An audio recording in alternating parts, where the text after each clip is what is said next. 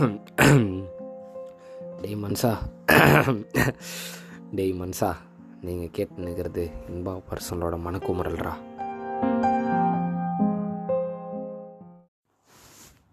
So வணக்கம் நண்பர்களே. Podcast பேசி ரொம்ப நாள் ஆயிடுச்சு சாரி முதல்ல மன்னிச்சிருங்க. இதுக்கப்புறம் நான் வந்து கன்சிஸ்டண்ட்டாக வந்து போடுறேன். வாரத்துக்கு ஒரு பாட்காஸ்ட் போடுறேன் எப்படியும். ஸோ டேரெக்டாக வந்து நம்ம டாப்பிக்குள்ளேயே வந்து போயிடுவோம் இன்றைக்கி வந்து என்ன டாபிக் வந்து பேசுகிறேன்னா பேரண்ட்ஸ் ஆர் ஓவர் ரேட்டட் அப்படின்ற டாபிக் தான். இந்த டாபிக் வந்து எனக்கு லாக்டவுன் ரெண்டாயிரத்தி இருபதுலேருந்தே வந்து எனக்கு இந்த டாபிக் பற்றி பேசணுன்ட்டு வந்து எனக்கு ஒரு ஆசை. ஏன்டா வந்து பேரண்ட்ஸை வந்து மட்டன் தட்டி பேசுகிறது இதில் வந்து அவங்களுக்கு அகைன்ஸ்டாக பேசுகிறது என்னடா உனக்கு அவ்வளோ ஆர்வம் அப்படின்ட்டு வந்து நீங்கள் கேட்கலாம். அது ஆர்வம்னா இல்லை எப்போவுமே வந்து எல்லா பர்ஸ்பெக்டிவுமே வந்து நம்ம தெரிஞ்சுக்கணும். எல்லா விதமாகவும் நம்ம வந்து பேசணும். எல்லாரையுமே வந்து தூக்கி வச்சு பேசவே கூடாது. எல்லா லைக் எந்த எல்லா சைடுமே எக்ஸ்ப்ளோர் பண்ணணும். நான் ஆக்சுவலி யூடியூப் சேனல் கூட ஆரம்பிக்கலான்ட்டு இருந்தேன். அதோட ஃபஸ்ட்டு வீடியோ கண்டென்ட்டே வந்து பேரண்ட்ஸ் ஆர் தான். அங்கே சுற்றி இங்கே சுற்றி பாட்காஸ்ட்டில் வந்து பேசணுன்ற மாதிரி ஒரு நிலமை. பேசுவோம். ஏன்னா வந்து நிறைய பேர் நீங்கள் பாட்காஸ்ட் வந்து கேட்குறீங்க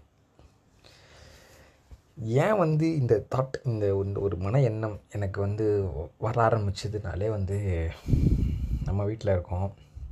வீட்டை நம்ம நம்ம அப்பா அம்மாவும் நம்ம பார்க்குறோம் அவங்க எப்படி இருக்காங்கன்றத பார்க்குறோம் சின்ன வயசுலேருந்தே அவங்கள அப்சர்வ் பண்ணுறோம் over the period of time வந்து நம்ம வளர்கிறோம் நம்ம வந்து எல்லாத்தையுமே வந்து கொஞ்சம் நமக்கு வளர்ந்த மூளையை வச்சு கொஞ்சம் யோசித்து பார்க்கணும் நம்ம சுற்றி இருக்கிற விஷயத்தையும் எல்லாத்தோட நம்ம எப்படி அப்சர்வ் பண்ணோமோ அதை நம்ம பார்க்குற விதமே வந்து மாறுது. நிறைய படம் பார்க்குறோம். நிறைய பேர் லைஃப்பில் நடக்கிற விஷயங்களை கேட்குறோம். நிறைய எக்ஸ்பீரியன்ஸ் பண்ணுறோம் நிறைய கோத்ரூ பண்ணுறோம் ஸோ இந்த இந்த நாலேஜ் எல்லாம் வந்து கலெக்ட் பண்ணி நம்மளோட லைஃப்பில் வந்து நம்ம அப்ளை பண்ணி பார்க்கும்போது நம்ம இத்தனை நாள் பார்த்த விஷயங்கள் எல்லாமே வந்து கொஞ்சம் வேறு மாதிரி தெரிய ஆரம்பிக்குது. அந்த மாதிரி தான் நான் வந்து வீட்லேயுமே வந்து விஷயங்கள்லாம் வந்து பார்க்க ஆரம்பிக்கிறேன். சின்ன வயசுலேருந்தே நம்ம வந்து நம்ம அப்பா அம்மாங்களுக்கு சண்டை வரும். அடிச்சுப்பாங்க. அப்புறம் திருப்பி பேசிப்பாங்க சேர்ந்துப்பாங்க. அவங்களுக்குள்ள ரொமான்ஸ் இருக்கும் சண்டை இருக்கும். இது எல்லாமே வந்து ஒரு இன்டெக்ரல் பார்ட் ஆஃப் த ஒரு ஒரு ஃபேமிலியாக நம்ம பார்த்துக்கிட்டு இருப்போம். ஆனால் வந்து இது எல்லாத்தையுமே தாண்டி வந்து ஒரு வெறுமை. அவங்க வாழ்க்கையில் ஒரு தனிமை. அது வந்து எப்படி சொல்கிறதுன்றதை நான் வந்து உங்களுக்கு எக்ஸ்பிளைன் பண்ணுறேன் அந்த வெறுமை தான் வந்து நம்ம வாழ்க்கையிலையுமே இருக்குது இது நான் உங்களுக்கு வந்து கடைசியாக வந்து இந்த பாயிண்ட்டுக்கு நான் வந்து உங்களுக்கு வரேன். இது ஏன் வந்து ஒரு எம்டினஸ் வந்து இருந்துக்கிட்டே இருக்குது ஒரு ஃபேமிலிக்குள்ளன்ட்டு ஸோ நான் என்ன அப்சர்வ் பண்ண ஆரம்பித்தேன் அப்படின்னா அப்பப்போ வந்து நம்ம பேரண்ட்ஸ் அவங்க பிரேக் டவுன் ஆகி நம்மக்கிட்ட ஏதாவது ஷேர் பண்ண ஆரம்பிப்பாங்க ஏதாவது சொல்ல ஆரம்பிப்பாங்க. அப்போ ஒரு நாள் எங்கள் அம்மா வந்து சொல்லிக்கிட்டு இருந்தாங்க நான் வந்து ஒர்க் பண்ணிக்கிட்டு இருந்தேன் லைக் பிஃபோர் கெட்டிங் மேரிட் அப்போது வந்து கல்யாணம் பண்ணுறதுக்காக நான் வேலையை விட்டுட்டேன். நான் நிறைய படிச்சுட்டு இருந்தேன் சிஏ படிக்கணும்னு ஆசை. நான் எங்கள் அம்மா வந்து டபுள் கிராஜுவேட் எம்பிஏ வரைக்கும் படிச்சிருந்தாங்க. எம்காம் பிகாம் எம்காம் வேலையை விட்டுட்டாங்க. ஸோ அதுக்கப்புறம் நான் பிறந்துட்டேன். அதுக்கப்புறம் என் வாழ்க்கை இப்படியே போயிடுச்சு அப்படின்ற மாதிரி சொல்லியிருந்தாங்க. லைக் அவங்க அவங்களோட லைஃப் எக்ஸ்பிளைன் பண்ணும்போது அதில் அவ்வளோ ஆர்வம் இருந்துச்சு.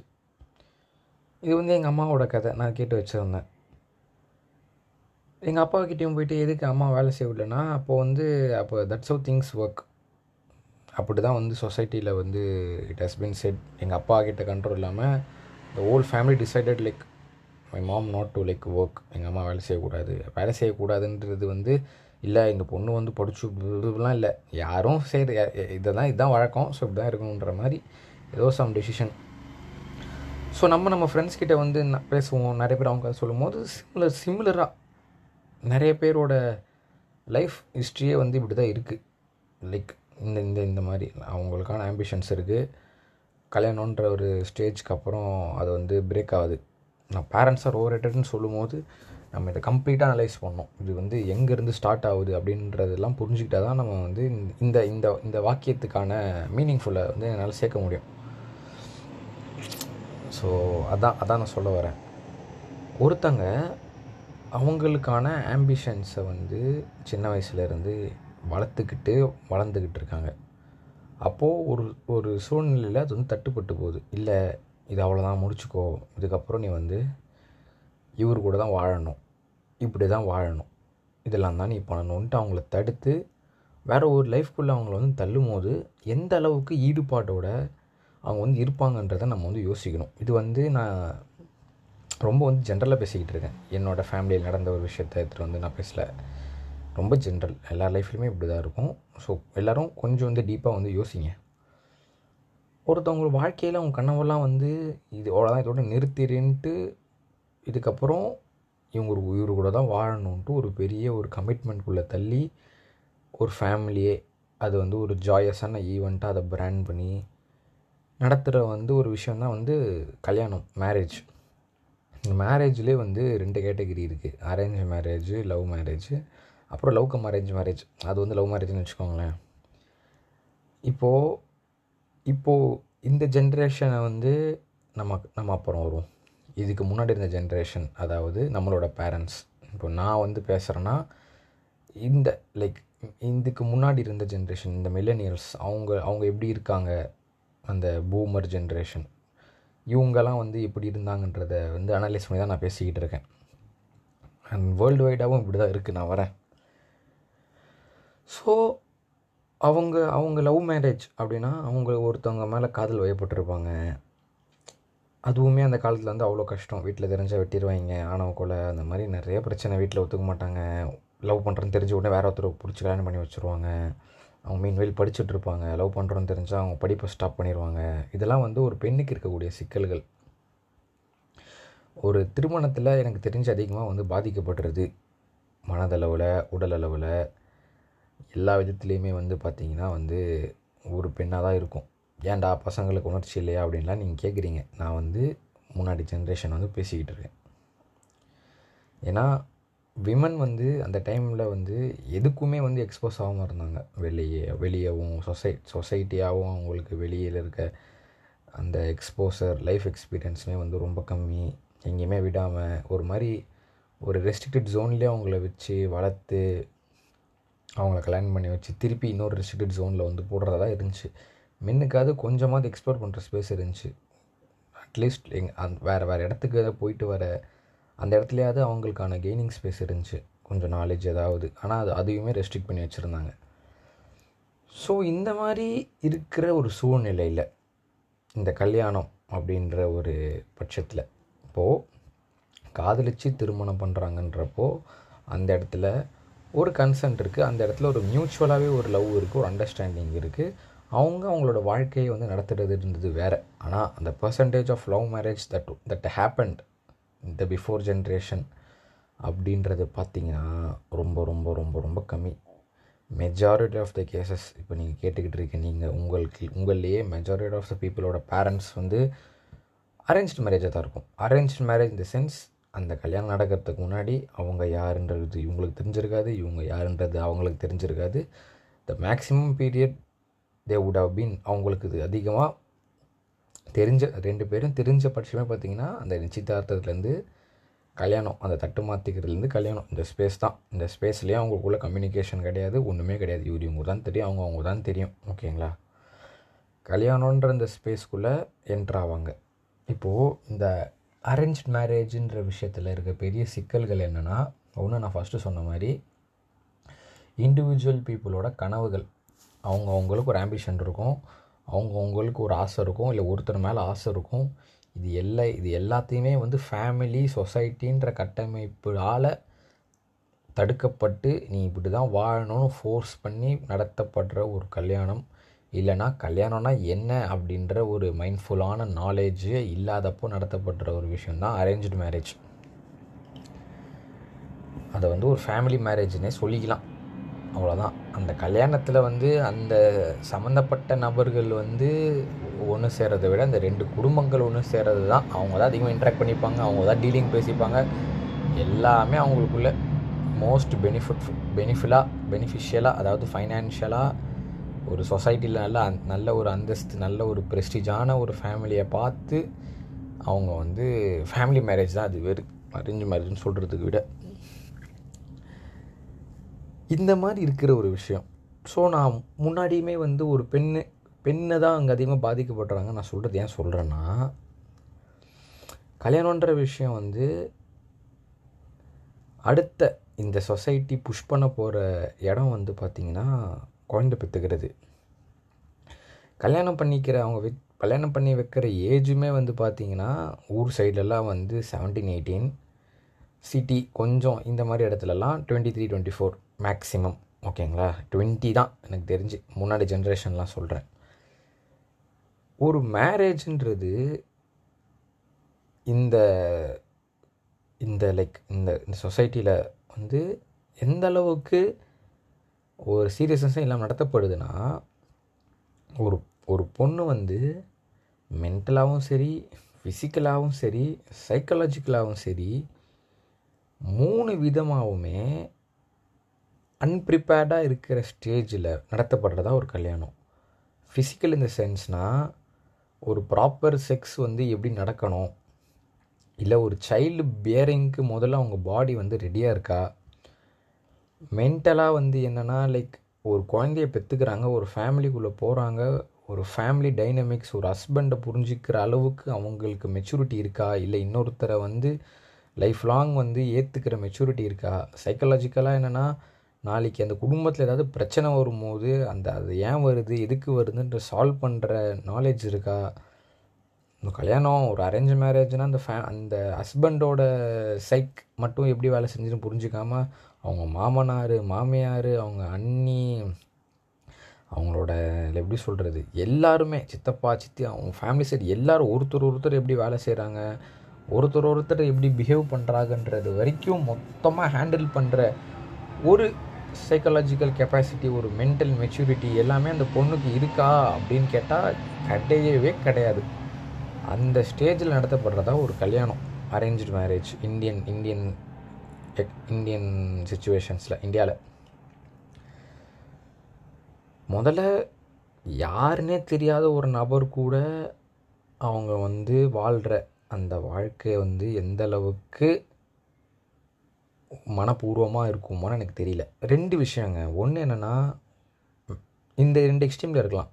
ஒன்று அந்த பொண்ணு அவங்க லைஃப் கெரியர் இல்லைன்னா அவங்களுக்கு இருந்த ஒரு காதல் மேலே ரொம்ப பேஷனேட்டாக இருந்து ஃபோர்ஸ்ஃபுல்லாக இன்னொருத்தர் இன்னொருத்தர் கூட கல்யாணம் ஆகுது இன்னொன்று என்னென்னா ரொம்ப நார்மலான பர்சன் எது எதுவுமே இல்லாமல் நார்மலாக வளர்கிற பர்சன் அவங்களுக்கு வந்து கல்யாணன்றதுமே ஒரு நார்மலாக தான் இருக்கும். இது என்ன அப்படின்ற மாதிரி. அந்த பர்சன் இந்த ரெண்டு எக்ஸ்ட்ரீமில் தான் இருப்பாங்களே தவிர இதுக்குள்ளே இதுக்குள்ளே இருந்தாலுமே அவ்வளோதான் ஒன்று ஆம்பிஷியஸாக இருந்து ஃபோர்ஸ்ஃபுல்லாக பண்ணி வச்சாங்க இல்லை நார்மலாக எல்லாத்துக்குமே அந்த ஓகே சொல்லிட்டு அடாப்ட் ஆகிட்டு இருக்க கேரக்டரில் இருக்க ஒரு பொண்ணு கல்யாணம் பண்ணிக்கிறது.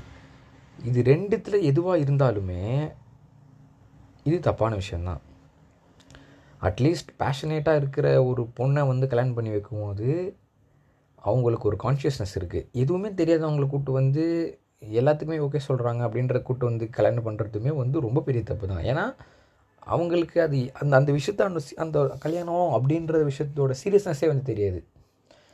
அதை ஜஸ்ட் வந்து ஒரு வெறும் ஹஸ்பண்ட் ஒய்ஃப் மட்டும் வாழ்கிறாங்க இண்டிபெண்ட்டாக அப்படின்றதுன்றது வேறு. இந்தியன் சுச்சுவேஷனில் கல்யாணன்றது வந்து எவ்வளோ பெரிய விஷயம் எவ்வளோ ப்ரெஷர் இருக்கும் சுற்றி எத்தனை பேர் எத்தனை கேள்வி கேட்பாங்க அப்படின்ற கான்ஷியஸோடலாம் இருந்து தெரியப்பட்டு அவங்களை கல்யாணம் பண்ணி வைக்கப்படுறாங்களா அப்படின்றது கேட்டாலும் நமக்கு தெரியாது.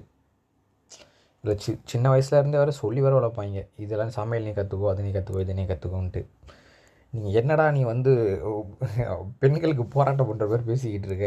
பேரண்ட்ஸ் ஒரு டைட்டில் வச்சுட்டா நான் வரேன். இது எல்லாமே வந்து கனெக்ட் ஆகும் ஒரு இடத்துல. ஆண்கள் பற்றி நான் ஏன் பேசவே இல்லைன்னா அவங்களுக்கு வந்து எப்படி சொல்கிறது இதில் வந்து ரொம்ப அவங்க அஃபெக்ட் ஆவாங்கன்னா வந்து எனக்கு தெரிஞ்சு கிடையவே கிடையாது. ஒன்று அவங்க வேறு யாராவது காதலிச்சு அவங்க வீட்டில் வந்து இல்லை நீ இந்த பொண்ணு தான் கல்யாணம் பண்ணிக்கணும்னு சொல்லி கல்யாணம் பண்ணி வைக்கிறது. மற்றபடி அவங்களுக்கு வேறு எந்த விதத்துலையும் சிக்கல் இருக்க மாதிரி எனக்கு தெரியல. ஒரு கல்யாணம்னு பார்க்கும்போது. ஏன்னா ஏஜ் வயசாகவும் சரி எல்லா வயசுமாகவும் சரி ஒரு பெண்ணை விட ஒரு அஞ்சு ஆறு வயசு பெரியவனை தான் வந்து அந்த அந்த டைமில் மோஸ்ட்டாக ப்ரிஃபர்லாக கல்யாணம் வைப்பாங்க மினிமம் பார்த்தா கூட ரெண்டு மூணு வருஷம். ஸோ வித் லைக் அவன் அவன் எக்ஸ்பீரியன்ஸ் பண்ணது அவனுக்கான இருந்த இண்டிபெண்டன்சிலாம் வச்சு ஹீ வுட் பி ஒரு சொசைட்டியில் நாலு விஷயம். என்ன அப்படின்னு தெரிஞ்சுக்கிற நாலேஜோடு இருக்கிற ஒரு ஆளாக தான் ஒரு மென் வந்து அந்த காலத்தில் வந்துட்டு இருந்துக்கிட்டு இருந்திருக்காங்க. விமனை வந்து கம்பேர் பண்ணும்போது. அதனால் வந்து அவன் நல்லவனாக இருப்பான்னு சொல்ல வரல. நாலு விஷயம் அவனுக்கு வந்து தெரிஞ்சிருக்கும். இதே இது இப்படி இப்படி இருக்குன்றது தவிர நான் நான் இதை வந்து மென் நல்லவன்ற விஷயமே சொல்லவே வரல. அவனுக்கு என்னென்ன இடம் எங்கே இருக்குது எப்படி இருக்குது எப்படி இந்த- இந்த விஷயம் எப்படி நடத்தும்ன்ற மாதிரி அவனுக்கு தெரிஞ்சுக்கும் அவ்வளோதான் இதுதான் வந்து அட்வான் அட்வான்டேஜ்னு இல்லை. மென் அப்போ அனுபவிச்சுட்டு இருந்த பர்க்ஸ் ஓகேங்களா என்னன்னே தெரியாமல் என்னென்னே புரியாமல் இல்லை அதில் இஷ்டமே இல்லாமல் ஒருத்தங்களை கல்யாணம் பண்ணி வைக்கிறதுன்றதே வந்து ஒரு தப்பான விஷயம். மனப்பூர்வமாக ஒரு மாதிரி அதில் வந்து நாட்டமே இல்லாமல் ஒரு கல்யாணத்தை பண்ணி வைக்கிறாங்க. எங்கள் அப்பா சொல்கிறாங்க எங்கள் அம்மா சொல்கிறாங்கன்னு கேட்டு ரெண்டு பேர் வந்து ஒரு இனிமேல் நம்ம ஒன்றா தான் வாழ்ந்தானுன்ற ஒரு கம்பல்ஷன் இந்த சூழ்நிலையில் லைக் அவங்க ஹஸ்பண்ட் யாருன்னு ஒய்ஃபுக்கு முஷ தெரிஞ்சிருக்காது. ஒய்ஃப் யாருன்னு ஹஸ்பண்ட் முஷ தெரிஞ்சிருக்காது.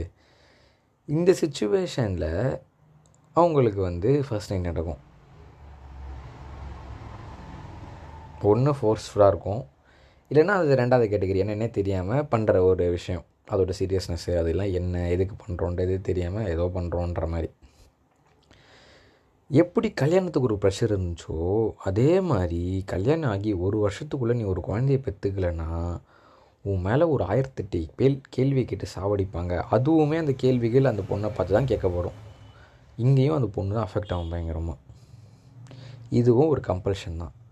யார் என்னன்னே தெரிஞ்சிக்காமல் புரிஞ்சிக்காமல் ஒருத்தரோட அதில் இஷ்டமே இல்லாமல் அந்த சுச்சுவேஷனில் வளர்க்கப்படுற ஒரு குழந்த இல்லை பெற்றுக்கப்படுற ஒரு குழந்த ஒரு ஹாப்பி மெமரியாக இருக்குமா? இல்லை எனக்கு வேறு வழி இல்லை இதை நான் பெற்றுட்டேன் இதை நான் வளர்த்து தான் ஆகணுன்னு இருக்குமா?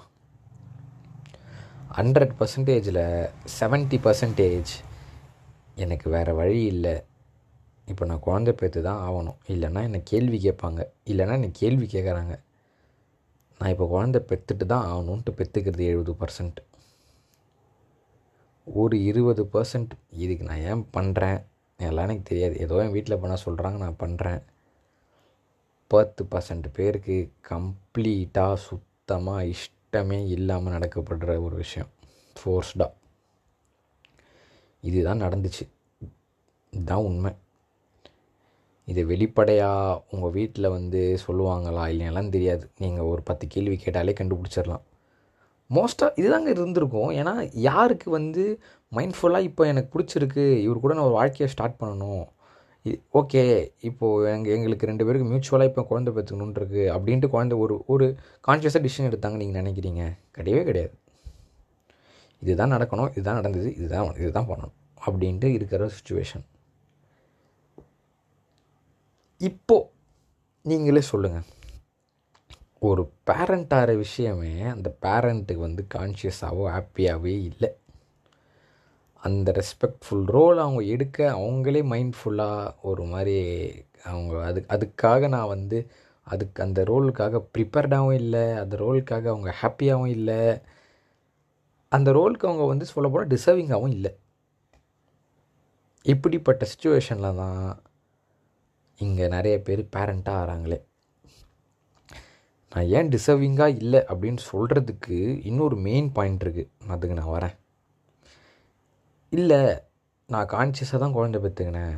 எனக்கு வந்து குழந்தை பெற்றுக்கணுன்னு இருந்துச்சு நான் வந்து பெற்றுக்கினேன் அப்படின்ட்டு சொல்கிற ஒரு ஆளாக நீங்கள் இருந்தீங்க அப்படின்னா உங்கள் எல்லாருக்கும் நான் கேட்குற ஒரு கேள்வி என்னென்னா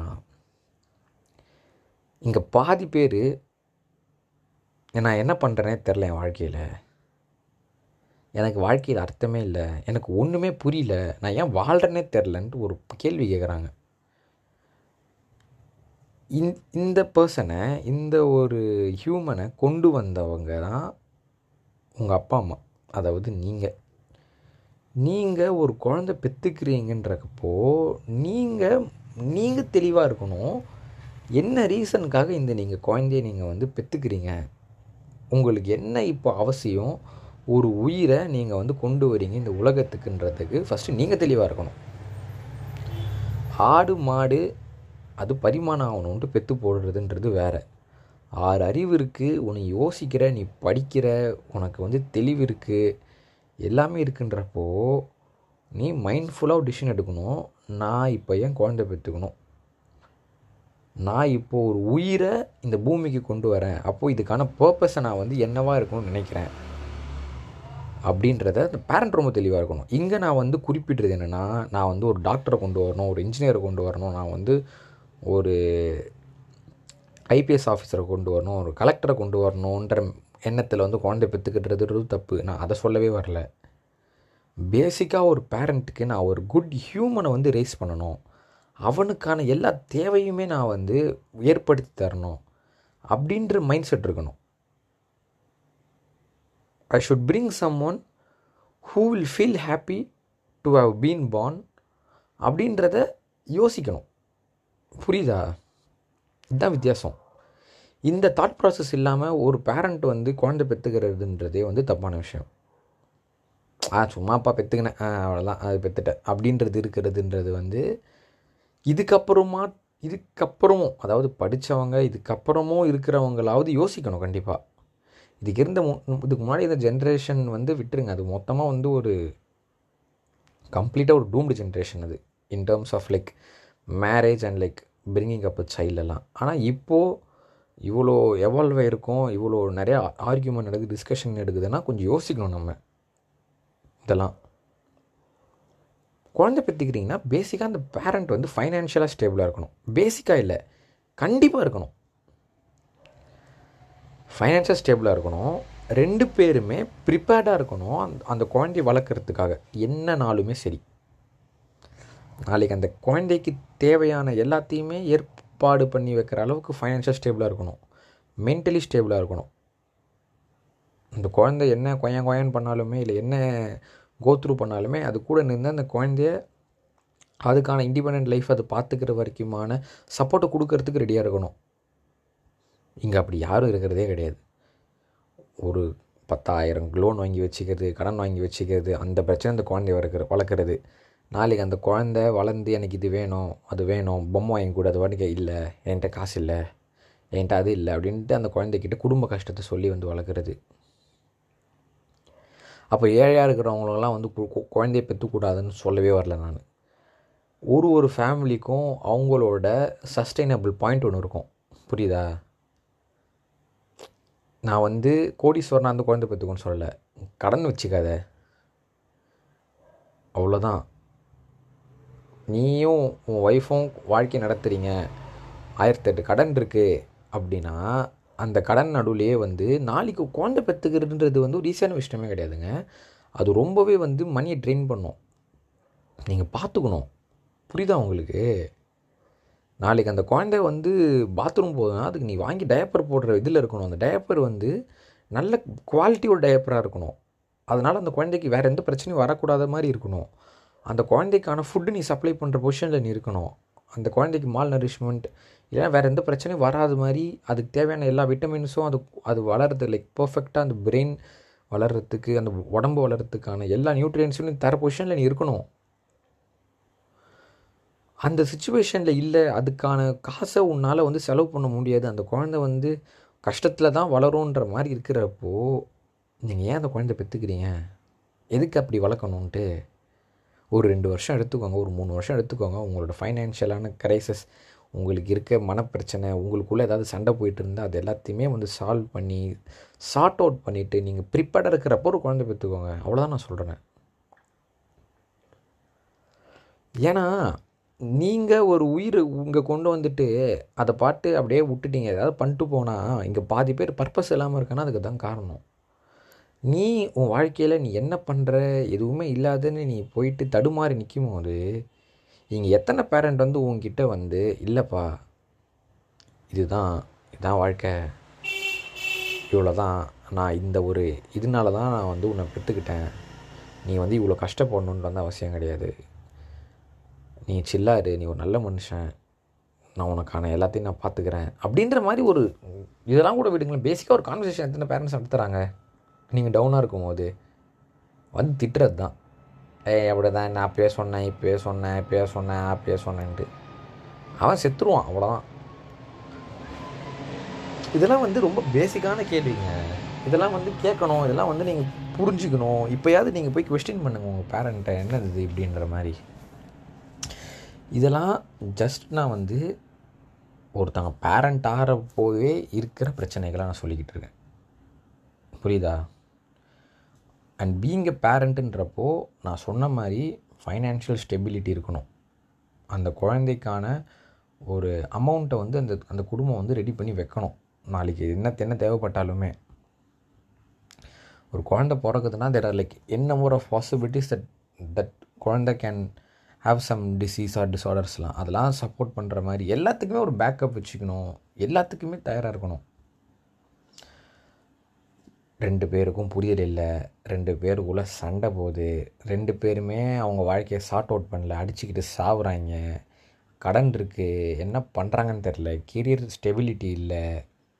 ஒரு என்ன அவங்க என்ன பண்ணுறாங்கன்னு அந்த கப்பலுக்கே தெரியல. அது அப்போது ஒரு குழந்தை அந்த சுச்சுவேஷனில் வளருதுன்னா அந்த குழந்த அது ரொம்ப சைக்கலாஜிக்கலாக அஃபெக்ட் பண்ணும். இங்கே நிறைய பேருக்கு இருக்கிற ஆங்ஸைட்டி டிஸார்டர்ஸ் இல்லைனா வந்து பிடிஎஸ்டி இல்லைனா வந்து ட்ரமாட்டிக்காக ஃபீல் பண்ணுறது இன்ட்ரோவர்ட்டாக வாழ்கிறது சொசைட்டியில் மிங்கிள் ஆகாமல் இருக்கிறது இது எல்லாத்துக்குமே காரணம் என்னென்னு பார்த்தீங்கன்னா சைல்டுஹுட்டில் first seven to like thirteen இயர்ஸில் அவங்க எக்ஸ்பீரியன்ஸ் பண்ணுற விஷயங்கள் தான்.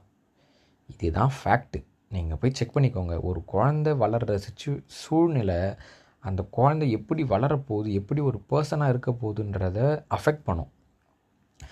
சண்டையை மட்டுமே வீட்டில் அவங்க அப்பா அம்மா சண்டையை மட்டுமே கேட்டுக்கிட்டு இருக்கிற சூழ்நிலையில் ஒரு வ வளர்கிற ஒரு குழந்த கெட்டவனாக வளரும்னு நான் சொல்லலை. அந்த குழந்தைக்குள்ளே நிறைய ஒரு மனச்சிக்கல்கள் அது உண்டாக்கும். அது எங்கெங்கெல்லாம் அந்த குழந்தை அஃபெக்ட் பண்ணணும்னு உங்களுக்கு தெரியாது. அதே மாதிரி ஒரு நல்ல ஒரு கான்ஷியஸாக வளர்க்கப்படுற குழந்தையும் ஒரு நல்ல குழந்தைய தான் வளரணுன்றதை நான் சொல்லலை. அது இண்டிபெண்ட்டாக அது எடுக்கிற டிசிஷன்ஸுன்றது வேறு. ஆனால் ஒரு குழந்தைக்கான பேசிக் ரெக்குவயர்மெண்ட்ஸ் அதோடய சூழ்நிலையை வந்து கரெக்டாக ப்ராப்பராக மெயின்டைன் பண்ணணும் நல்லா இருக்கணும் அப்படின்ட்டு நினைக்கிற ஒரு எண்ணம் வந்து பேரண்ட்ஸ்க்கு இருக்கிறது மஸ்ட்டு அவ்வளோதான் சிம்பிள் அவங்க வளர்ந்து அவங்களோட இண்டிபெண்ட் டிசிஷன்ஸில் அவங்க எப்படி மாறுறாங்கன்றது it's their choice but like நீங்கள் ஒரு பேரண்ட்டாக உங்களோட ரோலை நீங்கள் கரெக்டாக ப்ளே பண்ணணும். இந்த பாயிண்ட்டை ரொம்ப புரிஞ்சுக்கோங்க. இந்த எஜுகேஷனை உங்களுக்கு சுற்றி இருக்கிறவங்களுக்கு பரப்புங்க. சொல்லுங்கள் இந்த பாட்காஸ்ட்டை கேட்க சொல்லுங்கள் இல்லை நீங்களே சொல்லுங்கள் இப்போ உங்கள் பிரதரோ சிஸ்டரோ கல்யாணம் பண்ணிகிட்டு இருந்தால் ஒரு குழந்தைய எப்போ பெற்றுக்கணும் எப்படி பெற்றுக்கணும் எப்படி வளர்க்கணும் எந்த சூழ்நிலை இருக்கணும் அதுக்கான அவங்க மென்டலாக ப்ரிப்பேர்டாக இருக்காங்களா? ஒரு பத்தாயிரம் கேள்வி கேளுங்க. தப்பில்லை. நம்ம அப்படி வளர்க்கப்படலை அப்படின்றதுனால நம்ம மற்றவங்கள அப்படி தள்ளிடக்கூடாது நம்ம அவங்கள வந்து எஜுகேட் பண்ணணும் புரிய வைக்கணும். ஒரு குழந்தைக்கான அந்த குழந்தை பெற்றுக்கிறதான பர்பஸாக அந்த பேரண்ட்ஸ் அட்லீஸ்ட் அது ஒரு வாட்டியாவது யோசிக்கணும். இப்போ எதுக்கு இந்த நம்ம உயிரை நம்ம கொண்டு வரோன்ட்டு. சும்மா அது கிடையாது. நாளைக்கு அந்த குழந்தை வந்து பத்தாயிரம் பிரச்சனை ஃபேஸ் பண்ணுது. அதனால் வந்து சொசைட்டியில் மிங்கிள் ஆக முடியல. அதுக்கு அவ்வளோ பிரச்சனை இருக்குது நான் ஏன் வாழ்கிறன்ற கேள்வி அதுக்கு வருதுன்னா அதுக்கான ஆன்சரை தர வேண்டிய இடத்துல ஒரு பேரண்ட் இருக்கணும். ரெஸ்பான்சிபிளாக இருக்கணும். நீ மார்க் கம்மியாக எடுத்துட்ட நீ அப்படி பண்ணிட்ட நான் பேச சொன்னன்ற சுச்சுவேஷனை அவங்களுக்கு ப்ளேம் பண்ணாமல் அந்த பேரண்ட் தான் வந்து அந்த குழந்தைக்கான பர்பஸை வந்து சொல்லணும். அந்த பர்பஸ் வந்து ரொம்ப பயாஸ்டாக அவங்களுக்கான பர்சனல் ஒப்பீனியனா இல்லை நான் உங்களை டாக்டர் டாக்டராக தான் பெற்றுக்க நீ டாக்டர் ஆகணுன்ற சொல்கிறது வந்து தப்பு. அது வந்து like imposing their personal interest அந்த சைல்டு அப்படி சொல்ல வரல. ஒரு நல்ல ஒரு ஹியூமனை நான் வளர்க்கணும்னு ஆசைப்பட்டேன் அப்படின்ற ஒரு பேசிக் சென்ஸ் இருக்கணும் அந்த அந்த பேரண்ட்ஸ்க்கு இதெல்லாம் வந்து குழந்தை பெற்றுக்கிறதே இவ்வளோ சிக்கல்கள் இருக்குது ஸோ அதை நான் சொன்ன மாதிரி இந்த குழந்தை வளர்கிறதுக்கான சப்போர்ட்டையும் அந்த ஃபேமிலி ரெடி பண்ணி தரணும். அந்த கப்புள்ஸ்குள்ளேயும் அண்டர்ஸ்டாண்டிங் இருக்கணும். என்ன ஒரு சண்டை வந்தாலுமே அது அந்த குழந்தைய அஃபெக்ட் பண்ணாத மாதிரி பார்த்துக்கணும். சுற்றி எது எல் சுற்றி இருக்க என்விரான்மெண்ட்டும் பர்ஃபெக்டாக வந்து வச்சுக்கணும். ஓப்பன் கம்யூனிகேஷன் நடத்தணும் ஒரு பேரண்ட் இது நெக்ஸ்ட் இதுக்கு அதுக்கு தான் வந்தனே. கம்யூனிகேஷன் இங்கே இருக்கிறவங்களுக்கு கிடையவே கிடையாது. யார் வந்து பேசுகிறா முதல்ல ஒரு குழந்தை இருக்குன்னு வச்சுக்கோங்களேன். ஒரு ஹியூமன் வந்து வ ஒரு ஒரு உயிர் வந்து வளருதுன்னா அதுக்கு என்னென்ன தேவைகள் இருக்குது ஆசைகள் இருக்கும் அது எப்படி எப்படிலாம் பரிணாமமாகும் அப்படின்ற ஒரு நாலேஜும் அவங்களுக்கு கிடையாது. டோட்டல் கண்ட்ரோல் ஏதோ வந்து மாடு ஆடுங்களே அப்படி வளர்க்கக்கூடாது ஃபஸ்ட்டு ஆனால் வந்து ஒரு குழந்தைய அப்படி தான் ரொம்ப வந்து ஒரு ஸ்ட்ரக்சர்டாக ஒரு ரொபோட்டிக்காக வந்து வளர்க்குறது. நான் சொல்கிறதான் சொல்லணும். நில்லுனா நிற்கணும் உட்காருனா உட்காரணும் எந்தனா எழுந்துக்கணும் படினா படிக்கணும். இதெல்லாம். அந்த குழந்தை கூட கம்யூனிகேட் பண்ணணும். அந்த குழந்தைக்கான ஒரு சேஃப் ஸ்பேஸே பேரண்ட்டாக தான் இருக்கணும். எப்போ வந்து ஃப்ரெண்ட்ஸ்லாம் வந்து உருவாகும்? எப்போ ஒரு அவன் வந்து அவன் டீனேஜுக்குள்ளே போகும்போது தான் அவனுக்கான ஒரு ட்ரஸ்ட்ஃபுல்லான ஃப்ரெண்ட்ஸ் வருவாங்க. அவங்க அவனுக்கு அவங்க அவனுக்கு அவனுக்கு இருக்கிற பிரச்சனையெல்லாம் அவங்கக்கிட்ட ஷேர் பண்ணுற சுச்சுவேஷனுக்கே அவன் வருவான். அது முன்னாடி வரைக்கும் ஒரு ஒரு பன்னெண்டு பதிமூணு வயசு வரைக்கும் அவனுக்குன்னு இருக்கிற ஒரு ஒரு சேஃப் ஸ்பேஸ் லைக் அவன் ஷேர் பண்ணுறது அவனுக்குள்ளே என்ன நடக்குது என்னென்ன பிரச்சனைலாம் இருக்குதுன்னு ஷேர் பண்ணுற ஸ்பேஸே அவன் பேரண்ட்டு தான். அந்த கம்யூனிகேஷன் நீங்கள் பிரேக் பண்ணிட்டீங்கன்னா உங்கள் குழந்த உங்களை விட்டு ரொம்ப தூரமாக போயிடும் அந்த குழந்த டு கெட் ஸ்பாயில்டு வந்து பர்சன்டேஜ் ரொம்பவே அதிகமாயிரும். ஏன்னா அவனுக்கு வந்து நீங்கள் அவன் என்ன சொன்னாலுமே அடிக்கிறீங்க திட்டுறீங்க அவனை அப்யூஸ் பண்ணுறீங்க ஃபிசிக்கலாக மென்டலாக அவனை திட்டி அவனை ப்ரெஷர்ஃபுல் ஆக்குறீங்கன்னா அந்த குழந்தை உங்ககிட்ட எதுவுமே ஷேர் பண்ணாது. ஷேர் பண்ணாதுன்றப்போ அது என்ன பண்ணுன்னா எல்லாத்துக்கும் பயப்பட ஆரம்பிக்கும். நாளைக்கு ஏதாவது ஒரு மிஸ் ஹேப்பனிங் நடந்தால் கூட ஐயோ இது வீட்டில் சொன்னால் அடிப்பாங்களே அப்படின்றதுனால அந்த குழந்தை வந்து என்ன பண்ணுன்னா அதை மறைக்க பார்க்கும் பொய் சொல்லும். ஃபஸ்ட்டு பிரச்சனை. நீங்கள் அதுக்கும் அடிப்பீங்க. அப்போ இன்னும் ட்ராமடைஸ் ஆகும். எனக்கு என்ன பண்ணணுன்னே தெரியாது. நாளைக்கு ஒரு ஏதாவது ஒரு தப்பான விஷயம் ஏதாவது நடந்துருச்சு அவனுக்கே தெரியாமனா அவனுக்கு சுச்சுவேஷன் ஹேண்டில் பண்ணவே தெரியாது. ஐயோ ஐயோ இதை போய் வீட்டில் சொன்னாலும் அடிப்பாங்க இதை வந்து மறைச்சாலும் அடிப்பாங்க. நான் என்ன பண்ணுறதுனே தெரியாது. அவன் பல பல மனசிக்கல்களுக்கு உண்டாகுவான். அதுக்கு பதில் எப்பா வாப்பா என்ன பிரச்சனை? அப்படின்ட்டு சின்ன வயசுலேயே அந்த ஒரு பேரண்ட் சன் இல்லை பேரண்ட் டாட்டருக்கான பாண்டை நீங்கள் எஸ்டாப்ளிஷ் பண்ணி வச்சுட்டீங்க பர்ஃபெக்டானா அந்த பிரச்சனையும் வராது. இதெல்லாம் நீங்கள் எப்போ நீங்கள் உட்காந்து வந்து கேட்பீங்கன்னா உங்களுக்கு முதல்ல ஒரு மெச்சூரிட்டி இருக்கணும். புரியுதா? நீங்களே வந்து எல்லாத்துக்கும் அஃபண்ட் ஆகிக்கிட்டு திட்டிக்கிட்டுன்னு இருக்கிறப்போ ஒரு குழந்தை உங்ககிட்ட வந்து இந்த இந்த பிரச்சனை நடக்குதுன்னு சொல்கிறப்போ நீங்கள் ஏற்றுக்கிற மென்டாலிட்டி எப்படி இருப்பீங்க? இருக்க மாட்டீங்க கண்டிப்பாக அட்லீஸ்ட் ஒரு பேரண்ட்டாவது இப்படி இருக்கணும். உக்காந்து என்ன ஆகுது ஏது ஆகுதுன்னு தெரிஞ்சுக்கிறதுக்கு. இதெல்லாம் வந்து பேசிக் இங்கே அதெல்லாம் கிடையாது. கம்யூனிகேஷன்றது ஒரு இம்பார்ட்டன்ட் விஷயம். பிரச்சனை. அதுக்கப்புறம் அப்யூஸ் எந்த விதத்துலையுமே ஒரு பேரண்ட் அவங்க குழந்தைய அடிக்கிறது அப்படின்றது வந்து சரியே ஆகாது. அது பேர் அப்யூஸ் தான். அதுவும் ஒரு குழந்தைய வந்து நீங்கள் அடிக்கிறீங்க அப்படின்றது ரொம்பவே கேவலமான செயல். அது ரொம்ப வந்து லீகலி தப்பான செயல். பண்ணவே கூடாது. ஒரு கான்ஷியஸ் இல்லாமல் சுயமாக யோசிக்க முடியாத ஒரு குழந்தைய அதுக்கு பண்ணுற தப்புக்கு நீங்கள் அடித்ததை வளர்க்குறீங்கன்றப்போவே முடிஞ்சு. அவ்வளோதான் அதுவும் ரொம்ப அந்த குழந்தைய பயங்கரமாக இம்பேக்ட் பண்ணும் சைக்காலஜிக்கலாக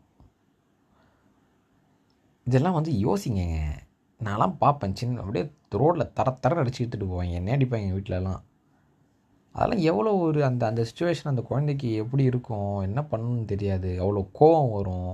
அந்த கோவத்தை எங்கே காட்டணும்னு தெரியாது. அந்த கோவத்தை போய் வெளியே எங்கேயாவது காட்டும். அது திருப்பி பிரச்சனையாகும். அதை அடிப்பாங்க. இதெல்லாம் இவ்வளோ பிரச்சனை இருக்குது வேர்பலாக நீங்கள் அப்யூஸ் பண்ணாலும் சரி இல்லை ஃபிசிக்கலாக அப்யூஸ் பண்ணாலும் சரி அப்யூஸ் அப்யூஸ் தான். இந்த குழந்தைக்கான சேஃப் ஸ்பேஸை வந்து நீங்கள் தான் ஏற்படுத்தி வைக்கணும். அதை இல்லாமல் சொல்கிறதுக்கெலாம் அடிக்கிறதுன்ட்டு இருந்தால் அது ரொம்பவே அந்த குழந்தை நாளைக்கு போய் வேறு யாராவது அடிக்கும். அது அது ஏன் அடிக்குது அப்படின்னு பார்த்தீங்கன்னா சின்ன வயசில் அவங்க அடிச்சிருப்பாங்க. அவனுக்கு வேறு எங்கே காட்டணும்னு தெரியாது. இதெல்லாம் நீங்கள் சைக்காலஜிஸ்ட்கிட்ட வந்து நீங்கள் பேசும்போது உங்களுக்கு தெரிய வரும். சின்ன வயசு ஈவெண்ட்ஸ்லாம் எங்கே வந்து ரிஃப்ளெக்ட் ஆகுது அப்படின்ட்டு வளர்ந்த ஒரு அடல்ட்டுக்கு இது அப்யூஸா அதுக்கப்புறம் வந்து ப்ரைவசி இது வந்து ரொம்பவே மெயின் இதை வந்து இது இதுதான் வந்து ஒஸ்ட்டு பண்ணுவாங்க நம்ம ஊர்லலாம். ஒரு குறிப்பிட்ட ஏஜுக்கு அப்புறம் அந்த குழந்தை வந்து அவன் வந்து அவனே ஃபிசிக்கலாக வந்து எக்ஸ்ப்ளோர் எக்ஸ்ப்ளோர் பண்ணுவான்.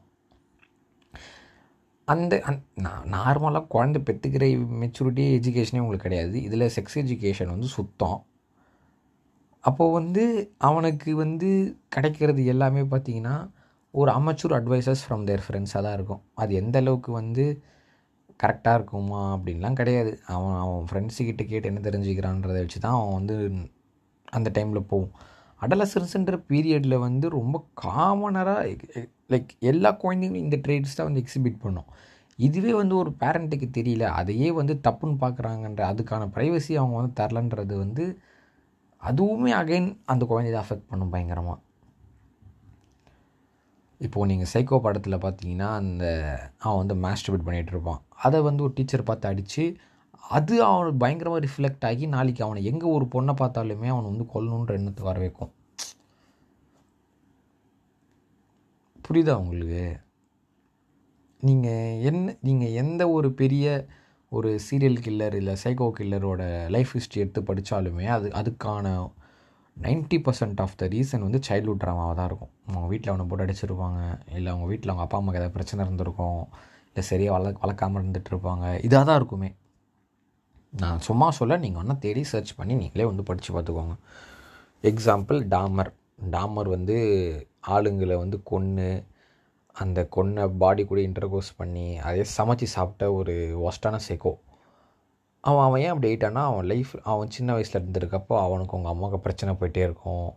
அவங்க அப்பா வந்து உக்காந்துக்கிட்டு அனிமல்ஸ் எல்லாம் வந்து வெட்டி இது பண்ணிக்கிட்டு இருப்பான். இது எல்லாமே தான் அவன் மைண்டில் ரிஜிஸ்டர் ஆகும் ஒரு குழந்தையா. இதுதான் அவன் மைண்டில் வந்து சப்கான்ஷியஸாக ஓடும். இதுதான் அவனை அஃபெக்ட் பண்ணுது. இதுதான் நான் சொல்ல வரேன். பேரண்ட் வந்து ரெஸ்பான்சிபிளாக இருக்கணும் எல்லாத்துக்குமே. என்ன பிரச்சனை வந்தாலுமே அந்த குழந்தை அஃபெக்ட் பண்ணாமல் வந்து பார்த்துக்கணும். இதெல்லாம் எதுவுமே கிடையாது. ப்ரைவசிக்கு வரனே. ஒரு குழந்தை போய் ரூமை மூடிக்கிட்டே விடுறது கிடையாது. கதவு திறந்தே வைக்கணும். இதுக்குடா என்னடா பண்ண போகிறீங்க என்னடா அந்த குழந்தைக்கான ப்ரைவசியை தான் கொடுங்களேன்டா. கண்டிப்பாக ஒரு குழந்தைக்கு ப்ரைவசின்றது தேவை. என்ன வேணா இருக்கட்டும். ஒரு ஸ்டேஜ்க்கு அப்புறம் விட்டு தான் பிடிக்கணும். இல்லை நான் அவன் இருபத்தி நாலு மணி நேரம் நான் அவனை பார்த்துக்கிட்டே இருப்பேன் அப்படின்னு வச்சுக்கோங்க அதெல்லாம் வந்து நல்லாவே இருக்காது. அதே மாதிரி குழந்தைங்க வந்து பல ஆயிரம் பிரச்சனை பண்ணதாங்க செய்யும். பல ஆயிரம் தப்பான விஷயம் பண்ண தான் செய்யும். அது எப்படி நீங்கள் ப்ராப்பராக கைட் பண்ணுறீங்கன்றதான் வந்து மஸ்ட்டே தவிர அந்த குழந்தைய வந்து பயம்பூத்தி ஒரு மாதிரி பயத்திலே வளர்க்குறதுன்றது வந்து தப்பான விஷயம். அந்த குழந்தை சரியாக வளராது.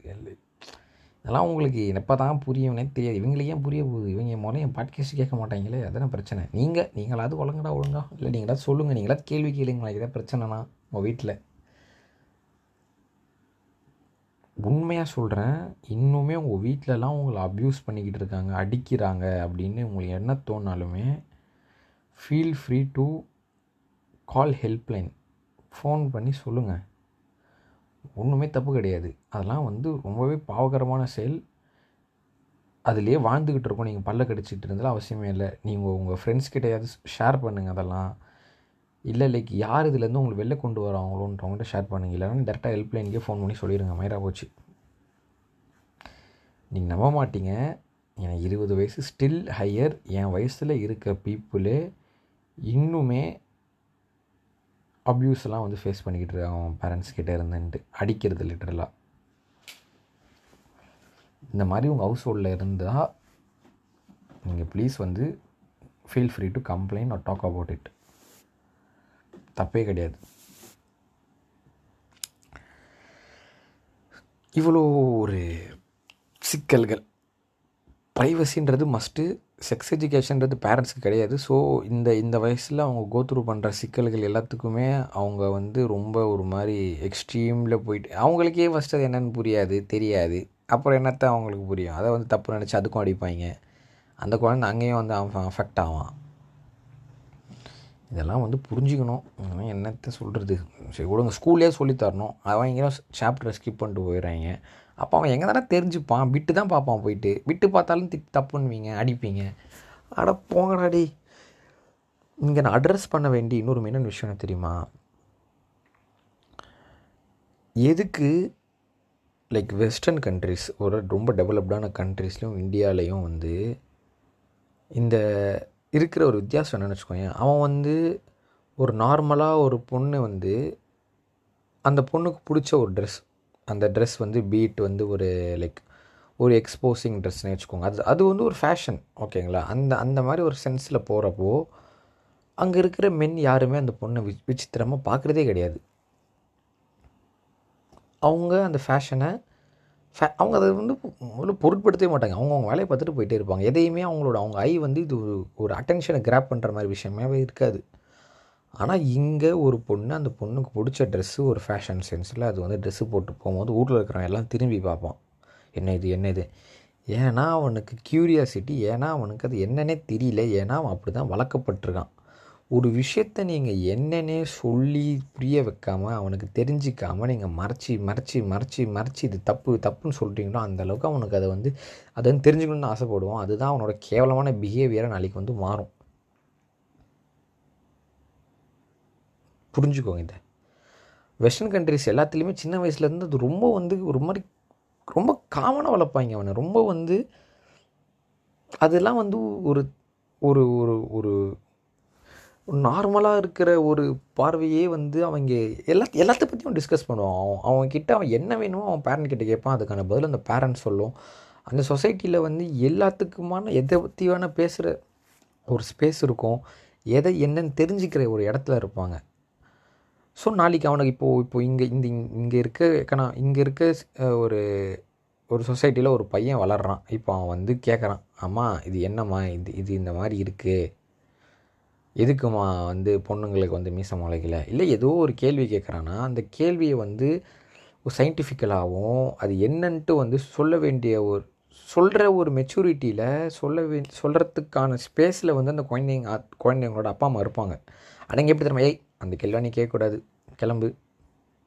இப்போ அவனுக்கு இருக்க ஒரு சிஸ்டர் இருக்குது ஒரு குழந்தைக்கு ஒரு சிஸ்டர் இருக்குன்னா என்னம்மா எதுக்குமா அக்காவுக்கு வந்து நீ பேடு மாட்டுற? மாதம் மாதம்ன்ட்டு ஒரு கேள்வியை வந்து ஒரு அப்பா அம்மா இந்தியன் பேரண்ட் கிட்ட ஒருத்தன் வந்து கேட்குறான் இந்தியன் குழந்தை அப்படின்னா அவங்க வீட்டில் ஏய் அதெல்லாம் தப்பு அதெல்லாம் பேசக்கூடாது நீ போ. அதெல்லாம் நீ பண்ணக்கூடாது. பீரியட் வந்தாலே வந்து எனக்கு தெரிஞ்சு எனக்கு என்னோடய என்னோட கசின் கிட்டலாம் வந்து என்ன சே பக்கத்துலேயே போட மாட்டாங்க. ரூமில் போட்டு மூடிடுவாங்க யாருமே அவளை தொடவே கூடாது கிட்டே போகக்கூடாதுன்ட்டு. இப்போது இதே சுச்சுவேஷன் வந்து ஒரு ஃபாரின் கண்ட்ரியில் ஒரு வெஸ்டர்ன் கண்ட்ரியில் வந்து ஒரு லைக் எப்படி ரொம்பவே வந்து இன்டெலெக்சுவலாக அட்வான்ஸ்டான ஒரு கண்ட்ரியில் வந்து நடக்குது அப்படின்றப்போ அந்த கேள் அந்த குழந்தை ஒரு கேள்வி கேட்குதுன்னா அந்த கேள்விக்கான ப்ராப்பரான பதில் அது வயசுக்கு என்ன புரியுமோன்ற பதிலை அவங்க அவங்க அவங்க இடத்துல அவங்க கொடுப்பாங்க. ஸோ நாளைக்கு அது என்னென்ன தெரியாத க்யூரியாசிட்டி அவனுக்கு இருக்கவே இருக்காது. ஏன்னா அதை தெரிஞ்சுக்கிட்டு தான் வளர்றானே. அதை வந்து காமனாக அவன் ஃபேஸ் பண்ணுவான். அங்கே வளர்றவன் நாளைக்கு நாளைக்கு அவனோட சிஸ்டருக்கே ஒரு இது பீரியடுன்னு இருக்கப்போ எந்த தயக்கமுமே இல்லாமல் அவன் ஒரு மெடிக்கல் ஷாப்பே ஒரு பேட் வாங்கிட்டு வந்து தருவான். அது அதுக்கான பேசிக் நாலேஜ் அவனுக்கு தெரியும். அவங்கள அந்த சுச்சுவேஷன் எப்படி பார்த்துணுன்றது தெரியும். இது ஒரு எக்ஸாம்பிளுக்காக சொல்கிறேன் ஜென்ரலாக இங்கே எந்த கேள்விக்குமே பதில் கிடைக்கிறது கிடையாது. எல்லாத்தையுமே வந்து தட்டி கழிச்சிட்டு போயிடுறது. நாளைக்கு அவனுக்கு எங்கே தான் பதில் கிடைக்கும்? அந்த பதில் கிடைக்க வேண்டிய இடத்துல அவன் அசிங்கப்படுறான் கேவலப்படுறான் கெட்டவனாக மாறுறான் இவ்வளோ பிரச்சனை நடக்குது. எல்லாத்தையுமே ஒரு பேரண்ட் வந்து கம்யூனிகேட் பண்ணுறது மஸ்ட்டு சொல்லி கொடுக்குறதுன்றது மஸ்ட்டு அந்த வயசுக்கு அந்த குழந்தைக்கு என்ன புரியுமாவது அதை வந்து சொல்லிக் கொடுக்குறது ரொம்ப மஸ்ட்டு தட்டி கழிச்சிட்டு அந்த கேள்வி கேட்குறதுனால அந்த குழந்தைய போட்டு அடிக்கிறது திட்டுறது. அதை வந்து அந்த கேள்வி இந்த மாதிரிலாம் கேள்வி நீ கேட்கக்கூடாதுன்னு பயம்பூத்தி வளர்க்குற சுச்சுவேஷனில் தான் வந்து எல்லாத்தையுமே அவன் வந்து விசித்திரமாக என்ன இது ஏது அப்படின்ட்டு கே பார்வை பார்க்கணுன்ற ஒரு இடத்துக்கே அவன் போனான் இதுதான் உண்மை. ஃபாரின் சொல்ல வரல நான் ரொம்ப. வெஸ்டர்ன் கண்ட்ரிஸ் லைக் ரொம்ப ஒரு மாதிரி லைக் அட்வான்ஸ்டாக இருக்க கண்ட்ரிஸ் அந்த கண்ட்ரீஸில் இருக்க பேரண்டல் இஷ்யூஸ் என்ன தெரியுமா? அவங்க வந்து ரொம்ப அட்வான்ஸ்டாக போகிற என்ன பண்ணுவாங்க? அந்த குழந்தைய பெற்றுட்டு பெத்த உடனே தனி ரூம் தான் வளர்ப்பானுங்களே. அந்தளவுக்கு அவங்க.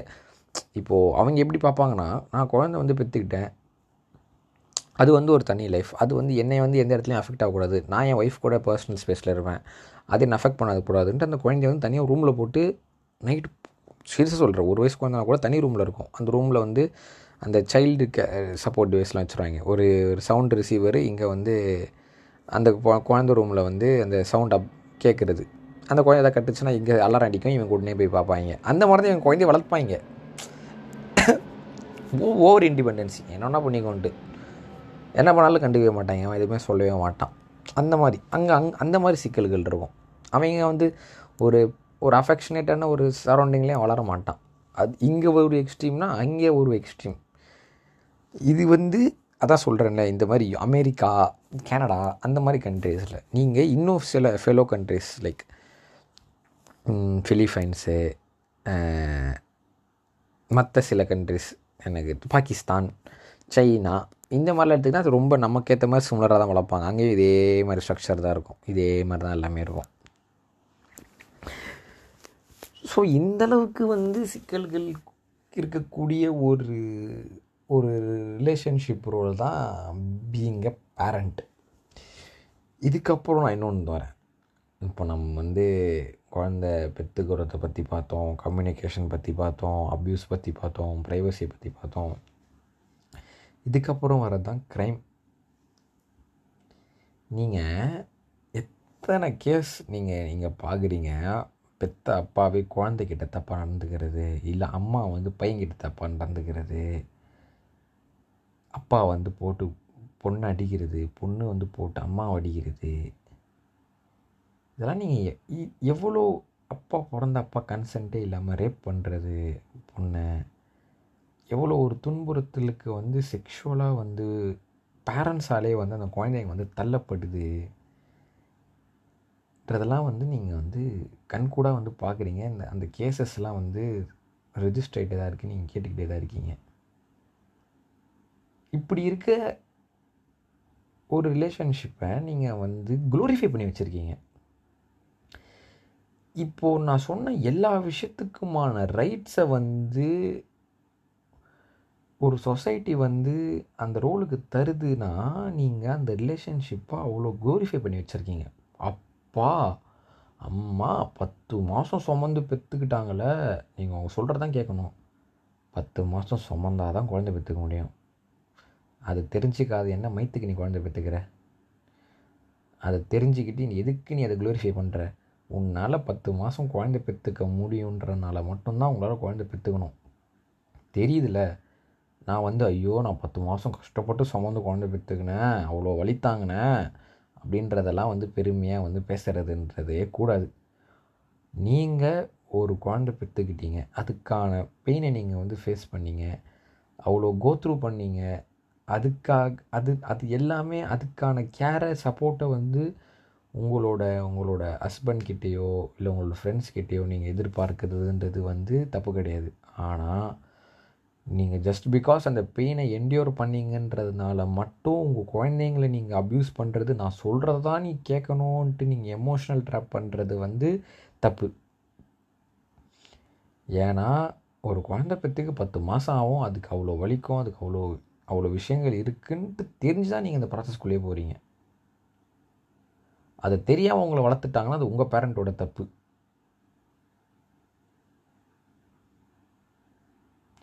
அந்த விஷயத்தை எப்போவுமே ஒரு விஷயத்தை ரொம்ப தூக்கி கொடி பிடிக்கவே கூடாது. நான் இவ்வளோ இவ்வளோ பண்ணேன் இவ்வளோ இதானேன் பத்து மாதம் சுமந்து பெற்றுக்கிட்டேன் அவ்வளோ கஷ்டப்பட்டேன் இவ்வளோ கஷ்டப்பட்டேன் அப்படின்றது வந்து லைக் நான் ரெஸ்பெக்ட் பண்ணுறேன் நான் வந்து ஒத்துக்கிறேன். அந்த ப்ராசஸை ஒரு ஒரு உமன் கோத்ரூ பண்ணால் மட்டும்தான் ஒரு குழந்தைன்றது உலகத்துக்கு வரும் தான் நான் இல்லைன்னுலாம் சொல்லவே இல்லை.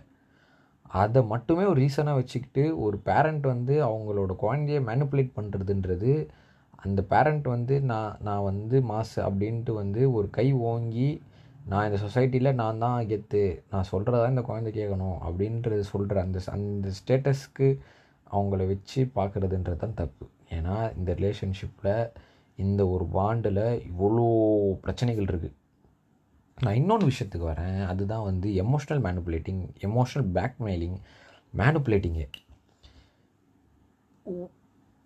அந்த குழந்தைக்கான சாய்ஸஸை வந்து அவங்க சூஸ் பண்ண விட்டுறதே கிடையாது.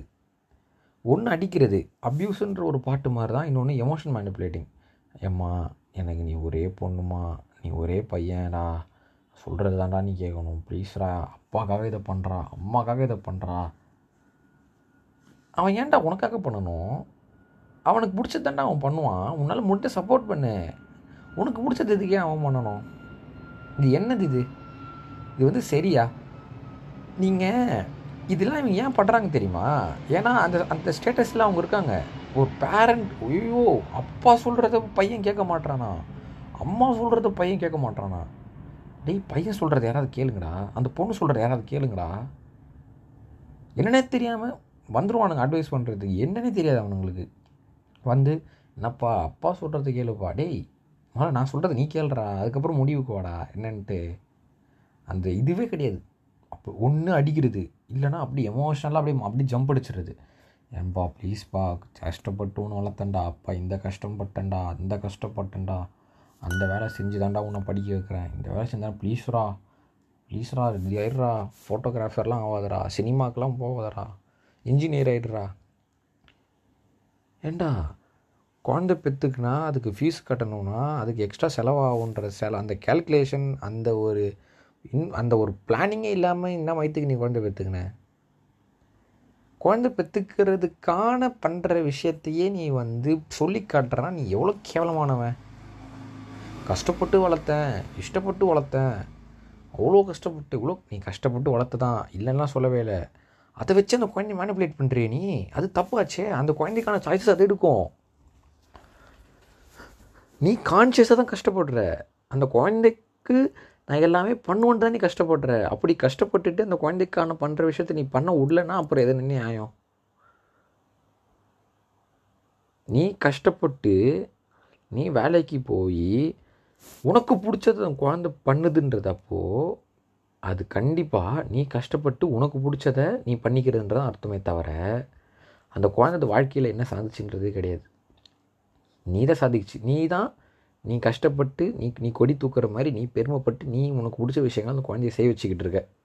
அது நீ பண்ணுறதா தான் ஆகுமே தவிர அந்த குழந்தை பண்ணுறதா அந்த குழந்தைக்கான சாய்ஸஸ் அதை எடுத்து பண்ணுறதான்னு கிடையவே கிடையாது. அதை நீ வந்து வெளியே பெருமை பீத்திக்கிறது அதை வச்சு அந்த குழந்தைய மேனிப்புலேட் பண்ணுறதுன்றது ஒரு கேவலமான விஷயம். இதெல்லாம் கான்ஷியஸாக பேரண்ட்ஸ் பண்ணுறாங்கன்னு கேட்டால் கிடையாது. இதுதான் வந்து ஸ்ட்ரக்சர் இதுதான் சொசைட்டி இது எல்லாருமே இப்படி தான் வளர்க்குறாங்க. ஹர்ட் மென்டாலிட்டி ஹர்ட் மென்டாலிட்டியில் இருக்கிற யாரையுமே உங்களால் போயிட்டு கேள்வி கேட்க முடியாது. நீங்கள் வந்து அவங்கள ப்ளேமும் பண்ண முடியாது. இப்போ இது நீங்கள் போயிட்டு ஒரு லீகலாக கம்ப்ளைண்ட் கொடுக்க முடியுமா? எங்கள் அப்பா வந்து கஷ்டப்படுறாருன்ட்டு சொல்லி மேன்பிளேட் பண்ணுறாருன்ட்டு பண்ணவே முடியாது. ஏன்னா இங்கே எல்லா இங்கே எல்லாமே அப்படி தான் ஒர்க் ஆகுது. அதான் பிரச்சனையே. மாஸ் சைக்கோசிஸ் அதுதான். எல்லாருமே இதுதான் சரின்ட்டு ஒரு விஷயத்தை பண்ணிக்கிட்டு இருப்பாங்க. இங்கே number of parents oh let their child to do what they want freely let them explore their passion be it like anything என்னவா வேணா இருக்கட்டுமே. அது ஒரு முக்கியமான விஷயமாக கூட இருக்கட்டும். இல்லை என் பையனுக்கு அது பிடிச்சிருக்கு அவன் பண்ணிட்டு எக்ஸ்ப்ளோர் பண்ண விட்டுற பேரண்ட்ஸ் இங்கே ரொம்பவே கம்மி. இன்னொன்று என்னென்னா உங்களுக்கு இன்னொன்று மெயினாக சொல்லணும். சில பேரண்ட்ஸ் வந்து பேசிப்பாங்க என் பையனை நான் வந்து இந்த பெரிய ஸ்கூலில் படிக்க வச்சேன். என் பையன் அந்த காலேஜில் படிக்கிறான். என் பையன் ஃபாரினில் படிக்கிறான். நீ உன் குழந்த அந்த ஸ்கூலில் படிக்குது இந்த காலேஜில் படிக்குது வெளியூரில் படிக்குதுன்னு பீத்திக்கிறதுக்காகவே அந்த குழந்தைய படிக்க வைக்கிறியா? இல்லை அந்த குழந்தை உண்மையிலேயே நல்லா படிக்கணும்னு நீ படிக்க வைக்கிறியா? இது உண்மையிலே ரொம்ப இம்பார்ட்டண்டான கேள்வி. நீங்கள் உங்கள் பேரண்ட் கிட்ட இந்த பீத்தலை போடும்போது நீங்கள் வந்து நோட்டீஸ் பண்ண வேண்டிய ஒரு கேள்வி. மோஸ்ட் ஆஃப் த பேரண்ட்ஸ்க்கு அவங்க பசங்க என்ன படிக்கிறாங்கன்னே ஃபஸ்ட்டு தெரியாது. என்ன படிப்பு படிக்கிறாங்க? என்ன சப்ஜெக்ட் படிக்கிறாங்க? எதுக்கு படிக்கிறாங்க? ஒன்றுமே தெரியாது. என்ன காலேஜில் படிக்கிறாங்க? அந்த காலேஜில் என்ன என்ன கோர்ஸ் வந்து ஸ்பெஷலு எதுவுமே தெரியாது. ஆ இன்ஜினியரா ஆ? அந்த காலேஜ் தான்ப்பா. ஆ கூட்டின்னு போய் சேர்த்து விடுவா. பனிமலர்ப்பா. சாயராம்ப்பா. ஆ ஐஐடிப்பா என்னப்பா டாக்டரா ஆமாம்மா சவிதா சேருமா. ஆ ராமச்சந்திரா சேருமா. ஆ. ராமச்சந்திராவில் என்ன கோர்ஸ் ஸ்பெஷல்னு தெரியுமா? சவிதாவில் என்ன கோர்ஸ் ஸ்பெஷல்னு தெரியுமா? இல்லை விஐடியில் என்ன கோர்ஸ் ஸ்பெஷல்னு உனக்கு தெரியுமா? அவன் உனக்கு ஃபஸ்ட்டு என்ன படிக்கணும்னு ஆசைன்னு உனக்கு தெரியுமா? எப்பா என் பையன் நான் விஐடியில் படிக்க வைக்கிறேன்ப்பா என் பையனை வந்து பனிமலரில் படிக்க வைக்கிறேன். பெரிய காலேஜாமே அதான். அங்கே படிக்கிறான் என் பையன். அது சொல்கிறதுல பெருமையே கிடையாதுடா. இப்போது உன் பையனுக்கு வந்து உங்கள் உங்கள் பையனுக்கு உண்மையாகவே அவன் ரொம்பவே இன்ட்ரெஸ்டடாக இருக்கான். அவன் அகாடமிக்ஸ் நல்லா இருக்குது அவனுக்கு வந்து triple E triple E e, e படிக்கணுன்ட்டு தெரிஞ்சு ஒரு பேரண்ட் ஆவானா அவனோட பேஷனில் அவனுக்கு பிடிச்ச விஷயத்த ஒரு ட்ரிபிளி கோர்ஸே e படிக்க வைக்கிறது தான் வந்து பெருமை. ஆனால் இங்கே அப்படி கிடையாதே.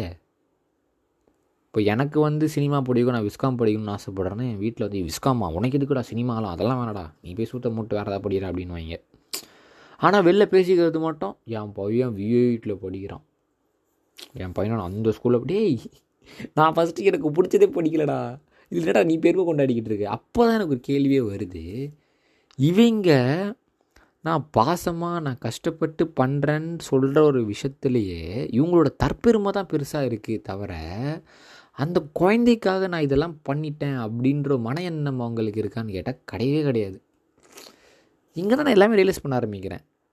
இது வந்து இவங்க தப்பான்னு கேட்டால் என்னால் வந்து கம்ப்ளீட்டாக இது இவங்க தப்புன்னு சொல்ல முடியாது. ஏன்னா இந்த சொசைட்டியில் நடக்கிற எல்லாமே இப்படி தான் இதுதான் ஹர்ட் இது இதுதான் இதுதான் வந்து எல்லாம் ப்ராக்டிஸ் பண்ணிகிட்டு இருக்காங்க. அவங்க இதிலேருந்து வந்து வெளியே வரது அவங்க டைம் ஆகும். இதுதான் அவங்க சின்ன வயசுலேருந்து கேட்டு வளர்கிறாங்க இதுதான் நடக்குது. அவங்களுக்கு இதிலேருந்து வெளியே வந்து இல்லை என் பையன் வந்து அவனுக்கு பிடிச்சது பண்ணட்டும் அதில் அவன் சக்ஸஸ் ஆனால் எனக்கு ரொம்ப சந்தோஷம். இல்லைன்னா பரவாயில்ல அவனுக்கான சப்போர்ட்டை நான் தரேன். அவனுக்கு அடுத்து என்ன பண்ணணுமோ அதை நான் தரேன்ற மென்டாலிட்டி அவங்களுக்கு கிடையாது.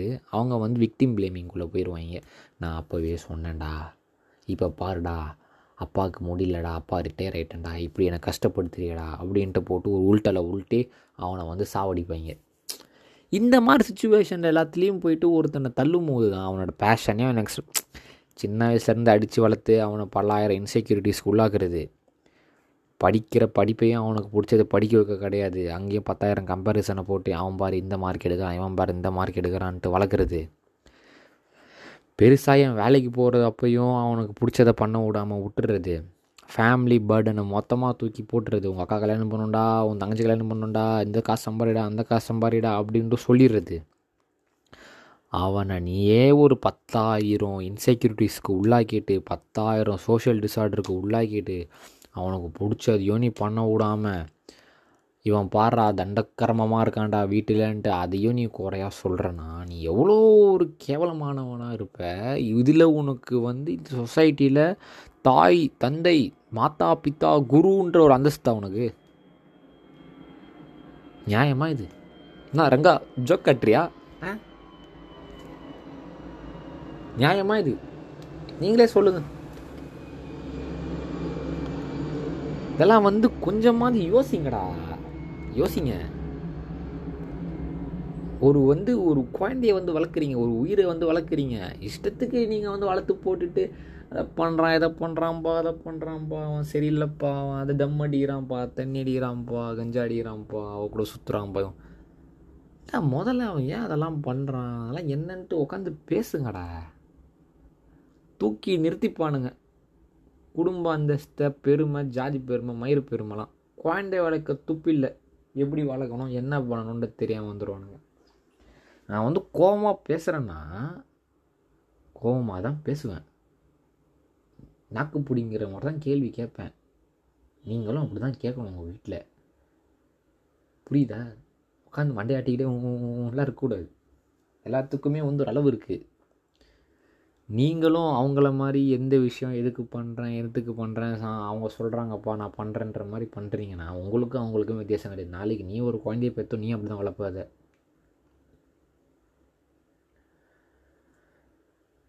இங்கே வந்து நீங்கள் எதை வந்து நீங்கள் வந்து இப்போது நீங்கள் வந்து வர்ஷிப் பண்ணிட்டுருக்கீங்க இந்த ரிலேஷன்ஷிப்பில் எதனால் இவங்களுக்கு வந்து இவ்வளோ ஒரு ஸ்டேட்டஸ் அவங்க சொல்கிறதெல்லாம் கேட்கணும் ஒரு ஹியூமன் வேல்யூ பண்ணுற ஒரு பாண்டிலே பேரண்ட்ஸுக்கு தான் ஹையஸ்ட் ஸ்டேட்டஸ்ன்றது வந்து நீங்கள் கொடுக்குறீங்க. அதுக்கெல்லாம் இவங்க டிசர்விங்க இதெல்லாம் வந்து இவங்க வந்து கான்ஷியஸாக பண்ணுறாங்கன்னு தெரியல. பண்ணுறாங்கன்னு நான் சொல்லலை. ஆனால் இவ்வளோ பண்ணுறாங்க இதை வந்து பேசவும் இங்கே யாரும் ரெடியாக இல்லை. அதை புரிஞ்சிக்கிற நிலைமையிலையும் அவங்க இல்லை. இது வந்து சொல்லித்தர மீடியமும் இப்போ இல்லை. யாரும் இதை வந்து கான்ஷியஸாக நை பேரண்டிங்கை பற்றி எந்த இப்போ இருக்கிற ஜென்ரேஷன்லேயும் வந்து பேசுகிறதுக்கு ஆள் கிடையாது. மெயினாக ஒன்று சொல்ல வந்துட்டுனே இவங்க இவங்க நினச்ச மாதிரியே குழந்தைய வளர்ப்பாங்க. இவங்க நினச்ச மாதிரி அந்த குழந்தை ஆகணும். நாசமாக போகணும். இவங்க சொல்கிறவனையே கட்டிக்கணும் அந்த ஜாதிக்குள்ளே இல்லைன்னா வெட்டுறது. ஏண்டா ஒரு குழந்தை வந்து அதுக்கான இண்டிபெண்ட்டான பார்ட்னரை சூஸ் பண்ணதுனால நீ அதை கொலை பண்ணுவ அப்படின்னா இதில் உனக்கு மாதா பித்தா குரு தெய்வமாடா நீ. நீ ஒரு மாடரர்ரா நீ ஒரு கேவலமானவன். இதெல்லாம் நடந்துக்கிட்டு இருக்கு இன்னும். பெத்த அப்பா பெத்த அம்மாவே குழந்தைய அவங்களோட குழந்தைய சொந்த குழந்தைய அது அதுக்கு பிடிச்ச பார்ட்னரை வந்து சூஸ் பண்ணிருச்சு. இவங்களோட அந்த ஜாதி பெருமை அது வந்து அந்த சொசைட்டியில் அழிச்சிருச்சுன்றதுனால கொலை பண்ணுறாங்கன்னா இவங்க குழந்தை வளர்க்குறாங்களா? இல்லை அவங்களோட ஸ்டேட்டஸை வந்து இந்த அந்த ஊரில் வந்து உயர்த்திக்கிறதுக்காக ஒரு ஒரு ஒரு ஒரு பொருளை வளர்க்குறாங்களா? நீங்கள் இதை வந்து யோசித்து பார்த்தீங்கன்னா என் பையன் என் குழந்தை இது பண்ணுது அப்படின்ற எந்த பேரண்ட்டுக்குமே ஒரு சொந்த கொண் அது ஒரு சொல்லி பெருமைப்படுறதே கிடையாது. இவங்களோட தற்பெருமையை எக்ஸ்டெண்ட் பண்ணிக்கிற ஒரு டூல் தான் ஒரு குழந்தையாக இவங்க வந்து பார்த்துக்கிட்டு இருக்காங்க. ஏன்னா இவங்களுக்கான விஷயத்தை இவங்களால செய்ய முடியல. ஸோ இந்த குழந்தைய வச்சு அதெல்லாம் செஞ்சுக்கிறது. நீ இவங்களோட தற்பெருமையை வந்து எக்ஸ்டெண்ட் பண்ணிக்கிறாங்கன்னு நான் ஏன் சொல்கிறேன்னா என் குழந்த அப்படி படிக்கிறான்ப்பா. என் குழந்த வந்து இந்த ஸ்கூலில் படிக்கிறான். அவனுக்கா அவனுக்கு அது தெரியும். அவனுக்கு இது தெரியும். அவன் வந்து அதை பண்ணுறான் அவன் இதை பண்ணுறான் அவன் வந்து நான் சொல்கிறது தான் கேட்பான். அவன் வந்து இந்த காலேஜில் படிக்கிறான். அந்த காலேஜில் படிக்கிறான். அப்படின்ட்டு நீ சொல்லி பெருமை பித்திக்கிறதுக்கு தான் வந்து நீ எல்லாத்தையுமே பண்ணுறே தவிர அந்த குழந்தைக்கு என்ன தேவையோ அதை நீ செஞ்சு வைக்கலை.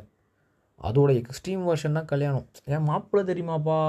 அவன் நம்ம ஜாதிகாருப்பா இந்த ஊருக்காரன்பா அவன். இந்த வேலை செய்கிறான்ப்பா அவன். அப்படின்ட்டு நீ சொல்லி பெருமைப்படுறதுக்கு தான் நீ அதுக்கு ஒரு கல்யாணமும் பண்ணி வைக்கிற. அந்த பொண்ணும் பிடிக்காத வாழ்க்கையில் மாட்டி சிக்கி அதுக்கு பிறக்கிற குழந்தையும் அது வந்து ஒரு ஹாப்பியான என்விரான்மெண்ட்டில் அது வளர்க்காது. நீ இது ஒரு லூப்பில் கொண்டு போகிற இது தப்பு. இதெல்லாம் பண்ணக்கூடாது. யோசிங்க எல்லாரும். ரொம்பவே வந்து வந்து ஒரு பாவகரமான ஒரு விஷயம். ஒரு மாதிரி கேட்டுக்கெட்ட ஒரு பாய்சனஸான விஷயம் இதெல்லாம். அசிங்கப்படணும் இதுக்கெலாம் சீரியஸாக ஒரு பேரண்ட்டாக இன்னொரு பேரண்ட் வந்து இப்படி வந்து பண்ணுறாங்கன்றதை கேட்டு இன்னொரு பேரண்ட் அசிங்கப்படணும் கேவலப்படணும். என்னடா இப்படிலாம் பண்ணுறாங்களே அப்படின்ட்டு. இதெல்லாம் கேட்டுட்டு நீ எத்தனை பண்ணுவ? நீ வெக்கப்பட மாட்ட. ஓகே நம்ம பொண்ணும் வந்து கல்யாணத்துக்கு ஓகே சொல்லலை. எவனையோ லவ் பண்ணது போல். ஓகே அவன் வந்து நம்ம ஜாதிகார சரி வெட்டிட வேண்டியதுதான் தான் நீ யோசிப்பியே தவிர இதை நினச்சி நீ கேவலப்படவே மாட்டேன் ஐயோ நம்ம குழந்தைய இத்தனை நாளாக நம்ம இவ்வளோ கஷ்டத்துக்கு உள்ளாகிட்டோம் அதுக்கு பிடிச்சதை வந்து நம்ம செய்ய விடாமல் பண்ணிட்டோமேன்ட்டு நீ இதுக்கு வந்து நீ நினைக்கவே மாட்டேன் உனக்கு முக்கியம் எல்லாமே இந்த சொசைட்டியில் உன் பேர். அதுதான் உண்மை. ஆனால் அதை நீ எப்படிலாம் ட்ராமா போடுவோன்னா ஐயோ எம்மா ப்ளீஸ் சின்ன வயசுலேருந்து உன்னை கஷ்டப்பட்டு வளர்த்தனேம்மா அப்பாக்காக இது நீ செய்யுமா ஒன்று உன் ஹெல்த்தை வச்சு நீ ஒரு ஆக்டிங்கை போடுவ. இல்லை நீ பட்ட கஷ்டத்தை வச்சு நீ ஒரு ஆக்டிங்கை போடுவ. இல்லைன்னா நீ அடிப்ப. இல்லைன்னா வெட்டிடுவ அவ்வளோதான் இங்கே வந்து கேட்குறதுக்கு அண்டர்ஸ்டாண்டிங் பண்ணுறதுக்கான ஆப்ஷனே கிடையாது. எமோஷ்னல் ட்ராமா மேனுப்புலேட்டிங் இல்லைன்னா சாவு. அவ்வளோதான் இதெல்லாம் நீங்கள் இப்போவே உங்கள் பேரண்ட்ஸ்க்கெலாம் வந்து சொல்லி புரிய வச்சு இது பண்ண வேண்டிய சுச்சுவேஷனில் நீங்கள் இருக்கீங்க. இவங்கெல்லாம் வந்து கெட்டவங்களா இல்லை. கெட்டவங்களா ஆக்கப்பட்டு கெட்டவங்களா இருக்காங்கன்னே தெரியாமல் இருந்துக்கிட்டு இருக்கவங்க. இவங்களை நீங்கள் ஈஸியாகவே பேசி மாற்றலாம் திடீர்னு ஒரு பாயிண்டில் வந்து உக்காந்து பேசினா அவங்களுக்கு ஒன்றுமே புரியாது. இப்போது உனக்கு அறிவு இருக்கா? கொஞ்சம் கொஞ்சமாக விஷயத்தை நாட்டில் என்னென்ன நடக்குதுன்றதை ஷேர் பண்ணுறா பேரண்ட்ஸ் அவங்களுக்கு அந்த எக்ஸ்போஷரே கிடையாது. எங்கள் அப்பாவுக்கு வந்து காதல் கோர் மம்முட்டி படத்தை போட்டு காமிச்சா என்னடா அவ்வளோ பெரிய ஆள் அந்த மாதிரி படம் நடிச்சிக்கிட்டு இருக்கான் என்னடா அவன்? அப்படின்ட்டு பேசிக்கிட்டு இருக்காரு. அவருக்கு நான் உட்காந்து புரிய வைக்கிறேன் இல்லைப்பா அந்த மாதிரி பயாலஜிக்கலாக ஒரு கேவாக மாறுறதுன்றது ஒரு தப்பான விஷயமே கிடையாது. அப்போ ஒரு அவ்வளோ பெரிய ஆக்டர் வந்து அதை எடுத்து நடத்துகிறாரு அந்த ரோல் நட நடிக்கிறாருன்னா அப்போ நீ இந்த இந்த இஷ்யூ வந்து எவ்வளோ சீரியஸான இஷ்யூ இவங்களுக்கான உரிமைகள்லாம் வந்து இப்படி இருந்துட்டு இருக்கு எங்கள் பக்கத்தில் ஆச்சரியமாக இருக்குது என்னடா அந்த அந்த அதெல்லாம் அந்த அந்த ஆள் நடிக்கிறான்? என்னடா? அவருக்கு இந்த எல்ஜிபிடி கியூ கம்யூனிட்டி ப்ரோக்ரஸே அவளுக்கு வந்து ஃபஸ்ட்டு தெரியாது. ஏன்னா அவருக்கு அந்த எக்ஸ்போஷரே கிடையாது. நீ தான் உன் பேரண்ட்டுக்கு என்னென்ன நடக்குதுன்றத வந்து சொல்லி புரிய வைக்கணும். நீ அவங்கள வாட்ஸ்அப்பில் விட்டு அரே ராம் அரே கிருஷ்ணா வீடியோவை பார்க்க விட்டினா அவங்க இன்னும் முத்தி போய் ஒஸ்ட்டாக தான் வருவாங்க. நாலு நறுக்குன்னு இருக்க படத்தை போட்டு காட்டு நாலு விஷயத்த வாட்ஸ்அப்பில் காட்டு பாரு இப்படி நடக்குது அப்படி நடக்குதுன்ட்டு புரிய வையே. பூமாரா நீ வந்து உங்கள் அப்பனை நீ வந்து அவன் ஏதாவது பண்ணிட்டு போகிறான்ட்டு நீ விடக்கூடாது கான்ஷியஸாக அவங்க அப்பா அம்மா அவங்கள அப்படி வளர்த்துட்டாங்கன்னா இப்போ உனக்கு அறிவு இருக்குது அப்படின்றப்போ நீ வந்து அதை அவங்க மேலே இம்ப்ளிமெண்ட் பண்ணணும். அவங்களுக்கு நீ இதை புரிய வைக்கணும். கொஞ்சம் கொஞ்சமாக கிராஜுவலாக சொல்லிக் கொடு ஒவ்வொரு பீரியட் ஆஃப் டைமில் புரிஞ்சுப்பாங்க அவங்க. யாராக இருந்தாலும் எதாக இருந்தாலும். புரிஞ்சுக்கிறாங்களோ இல்லையோ யோசிக்காவது செய்வாங்க.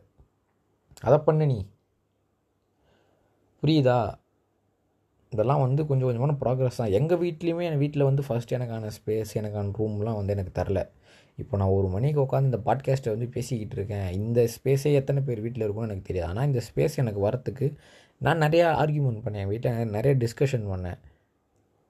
நான் வந்து இந்த எனக்கான ஸ்பேஸை நீங்கள் கொடுத்தாலும் நான் அதை ஒன்றும் மிஸ்யூஸ் பண்ண மாட்டேன். எதுவுமே பண்ண மாட்டேன்ற ட்ரஸ்ட் அவங்களுக்குள்ளே நான் நம்பிக்கையை வந்து கொடுத்தேன். அவங்க என்னை டிஸ்டர்ப் பண்ணுறதே கிடையாது இப்போது இதையே நான் நார்மலாக அவங்க சொல்கிறதெல்லாம் கேட்டுட்டு கம்முன்ட்டு இருந்தேன்னா இந்நேரம் நான் எங்கள் அப்பா பக்கத்தில் எங்கள் அம்மா பக்கத்தில் பக்கத்தில் கை கம்முன்னு தூங்கிட்டு தான் இருந்திருக்குமே தவிர என்னோடய பேஷன் இப்போ ஒரு பாட்காஸ்ட் பேசணும் எனக்கான வந்து இரவு செய்யும்பா ரீல் போடணும் எனக்கு பிடிச்ச கான்டென்ட்டை போடணுன்ற ஸ்பேஸ் எனக்கு கிடச்சிருக்காது. அதுக்கான ட்ரஸ்ட்டை நான் உருவாக்குறேன் எனக்கு கிடச்சிது நீ உருவாக்கணும். எல்லாத்துக்குமே பயந்துங்கனே இருந்தீங்கன்னா ஒன்றும் பண்ண முடியாது. அவங்க அப்படி இருக்கிறாங்கன்னா அவங்க வளர்ந்த சூழ்நிலை அப்படி. அவங்க இனிமேல் அப்படி தான் இருப்பாங்கன்னா நீ அவங்க கிட்டே எந்த மாற்றத்தையுமே உண்டாக்காததுனால மட்டுமே தான். அதையும் நீ புரிஞ்சுக்கணும். ஏன்னா உனக்கு உன்கிட்ட ஒரு ஸ்பேஸ் இருக்குது நீ க நீ ஏதாவது சொல்லணும் அவங்க கேட்பாங்க. உட்கார வச்சு சொல்லு. கொஞ்சம் கொஞ்சமாக புரிய வை. இந்த வேர்ஸ்ட் கேஸுக்கு இது எவ்வளோ பரவாயில்ல அவ்வளோதான். சிம்பிள் என்னோடய ஸ்பேஸை நான் பேசி வாங்கிக்கிட்டேன். உன்னோட ஸ்பேஸ் நீ பேசி வாங்கிக்கோ. நான் ஏன் பேரண்ட்ஸ் ஆர் ஓவர் ரிட்டர்ன்னு சொல்கிறேன்னா அதனால தான் இவ்வளோ காம்ப்ளெக்சிட்டிஸ் இருக்குது பெத்த பொண்ணு அந்த பொண்ணுக்கான ஒரு விஷயத்தை அதை வந்து இண்டிபெண்ட்டாக எடுக்கலை எடுக்க எடுக்க வந்து எடுத்துருச்சுன்றதுனால நீ அதை கொள்கிற பல ஆயிரம் பேரண்ட் வந்து செக்ஷுவல் அப்யூஸ் கேஸ் இருக்குது குழந்தைங்க மேலே. ஃபிசிக்கல் அப்யூஸ் கேஸ் இருக்குது கம்யூனிகேட் பண்ணுறது இல்லை குழந்தை பெற்றுக்கிறதே வந்து ஒரு மாதிரி ஒரு பாவ ஒரு ஒரு மாதிரி ஒரு சந்தோஷமாகவே குழந்தை பெற்றுக்கு அந்த குழந்தைக்கான பர்பஸ் உனக்கு தெளிவாக இல்லை. அதனால் அந்த குழந்தைய பர்பஸே இல்லாமல் வாழுது. இவ்வளோ விஷயங்கள் இருக்குது பீயிங் ஒரு பேரண்ட்டில் இந்த நாலேஜெலாம் இல்லாமல் உங்களெல்லாம் வந்து ஒரு மாதிரி நல்ல ஸ்பெஷலாலாம் பார்க்க முடியாது. இதுதான் என் ஒப்பீனியன் நீங்கள் வந்து உங்களுக்கு பேரண்ட்டு அப்படின்றது அந்த ஸ்டேட்டஸ்லாம் கிடையாது. நீங்கள் சொசைட்டியில் ஒரு ரோல் ப்ளே ஒரு ரோல் ப்ளே பண்ணுற ஒரு ஆள். சொசைட்டியோட நீ வந்து ஒரு சோல்ஜர் ஒரு ஆள் தான் தவிர